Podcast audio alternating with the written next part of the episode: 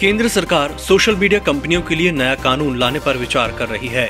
इस कानून से इन कंपनियों को उनके प्लेटफॉर्म पर पब्लिश होने वाले सभी कंटेंट के प्रति जवाबदेह होना पड़ेगा।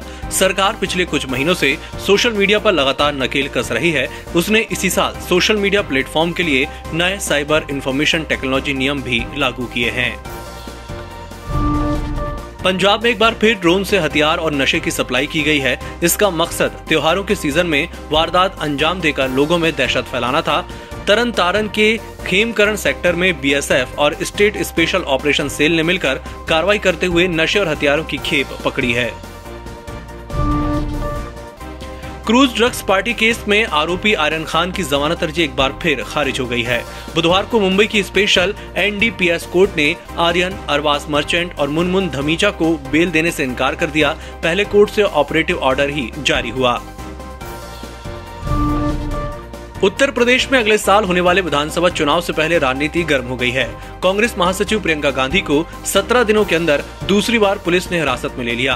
कांग्रेस महासचिव प्रियंका गांधी पीड़ित परिजनों से मिलने के लिए आगरा जा रही थी, लेकिन आगरा एक्सप्रेसवे पर टोल प्लाजा पर उन्हें रोक लिया गया।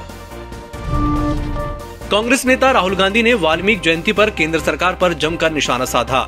राहुल ने कहा, पूरे देश को मालूम है कि दलितों और कमज़ोर लोगों पर आक्रमण चल रहा है। बस 10-15 लोगों को पूरा का पूरा फ़ायदा दिया जा रहा है। उन्होंने कहा कि मैं यहाँ सिर्फ़ एक मैसेज देना चाहता हूँ कि कांग्रेस पार्टी आक्रमण नहीं होने देगी।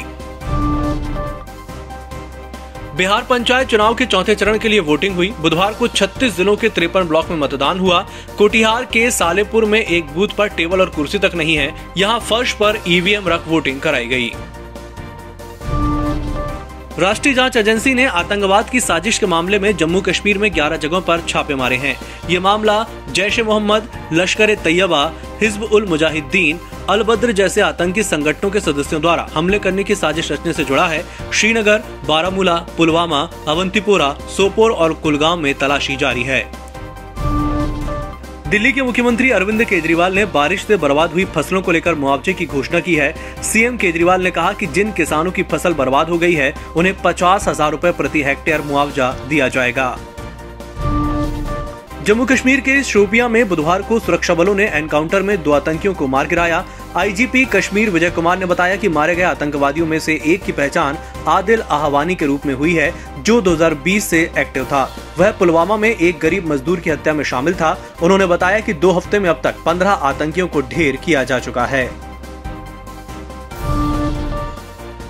नॉर्थ कोरिया ने मंगलवार को सबमरीन लॉन्च्ड बैलिस्टिक मिसाइल का परीक्षण किया यहाँ की सरकारी मीडिया ने इसे नई तरह की मिसाइल बताया है और लॉन्च की कुछ तस्वीरें भी जारी की हैं। रिपोर्ट्स के मुताबिक, नॉर्थ कोरिया के नेता किम जोंग उन परीक्षण के दौरान मौके पर मौजूद नहीं थे